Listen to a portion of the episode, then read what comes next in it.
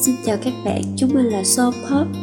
Tiếp nối trong series về tình yêu Nếu như tập trước chúng ta đã được tìm hiểu và học cách yêu thương bản thân Thì lần này chúng mình sẽ cùng tìm hiểu về những cách thức thể hiện tình yêu trong cuộc sống hàng ngày nhé. Chủ đề mà chúng mình muốn chia sẻ với các bạn trong tập hôm nay chính là về năm ngôn ngữ của tình yêu Một chủ đề mà có lẽ đã khá quen thuộc nhưng mà không phải ai cũng có cái nhìn rõ ràng về nó qua tập này, chúng mình mong rằng mọi người trong chúng ta sẽ hiểu rõ hơn về những cách thức trao đi yêu thương cũng như nhận lại yêu thương từ mọi người. Từ đó có thể thúc đẩy và gắn kết những mối quan hệ xung quanh mình trở nên bền vững hơn. Không để cho các bạn đợi lâu hơn, trước tiên chúng ta cần phải tìm hiểu năm ngôn ngữ tình yêu này là gì, đúng không nào?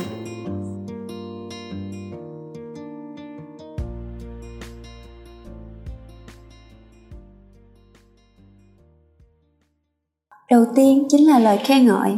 Nếu ngôn ngữ tình yêu của bạn là những lời khen ngợi, bạn sẽ thích nhận được những lời khen, cổ vũ, động viên, quan tâm từ những người khác. Bạn sẽ cảm thấy vô cùng dễ chịu khi được những người thân yêu xung quanh mình hỏi han về tình hình sức khỏe sau một ngày dài làm việc mệt mỏi. Và kèm theo đó là những lời ghi nhận bạn đã nỗ lực ra sao, bạn đã làm tốt như thế nào với những công việc được giao.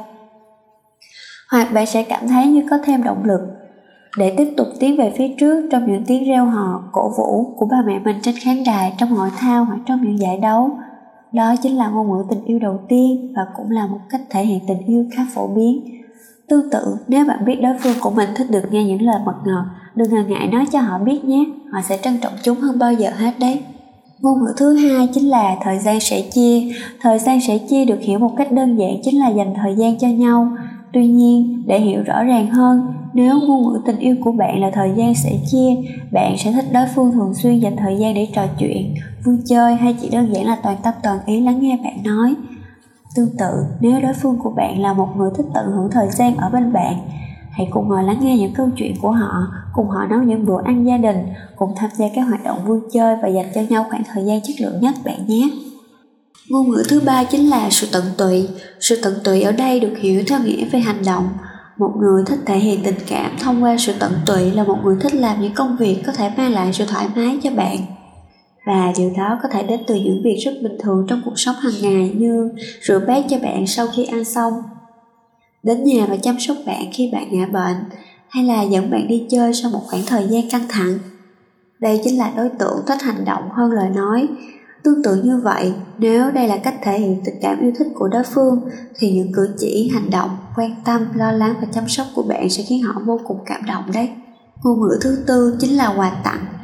Đúng với tên gọi của nó, các bạn thích được tặng những món quà có giá trị về cả vật chất lẫn tinh thần, Giá trị ở đây sẽ không nằm ở giá cả của món quà, thay vào đó nó sẽ nằm ở quá trình họ tìm hiểu bạn thích gì, suy nghĩ kỹ càng và lựa chọn những món quà, những cảm xúc yêu thương mà họ đặt vào món quà đó.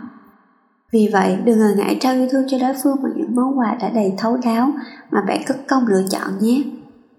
Ngôn ngữ thứ năm và cũng là ngôn ngữ cuối cùng của chúng ta chính là những cử chỉ yêu thương. Những cử chỉ này có thể được hiểu là những hành động thân mật, trong đó có ôm ấp, nắm tay, đụng chạm thân mật, hôn hoặc quan hệ. Nếu đây là ngôn ngữ tình yêu của bạn, bạn sẽ cảm nhận được tình yêu thương của mọi người rõ ràng nhất thông qua những cử chỉ thân mật về thể chất. Tương tự như vậy, nếu đây là ngôn ngữ tình yêu của người kia, đừng ngần ngại mà trao cho họ những cái ôm ấm áp nhất bạn nhé. Đôi khi một cái ôm hay một nụ hôn lại mang đến những ý nghĩa không thể tả thành lời đấy mỗi người đều có những ngôn ngữ tình yêu khác nhau, biết được ngôn ngữ tình yêu của mình đồng nghĩa với việc mình hiểu nhu cầu yêu thương mà mình mong muốn nhận được là gì.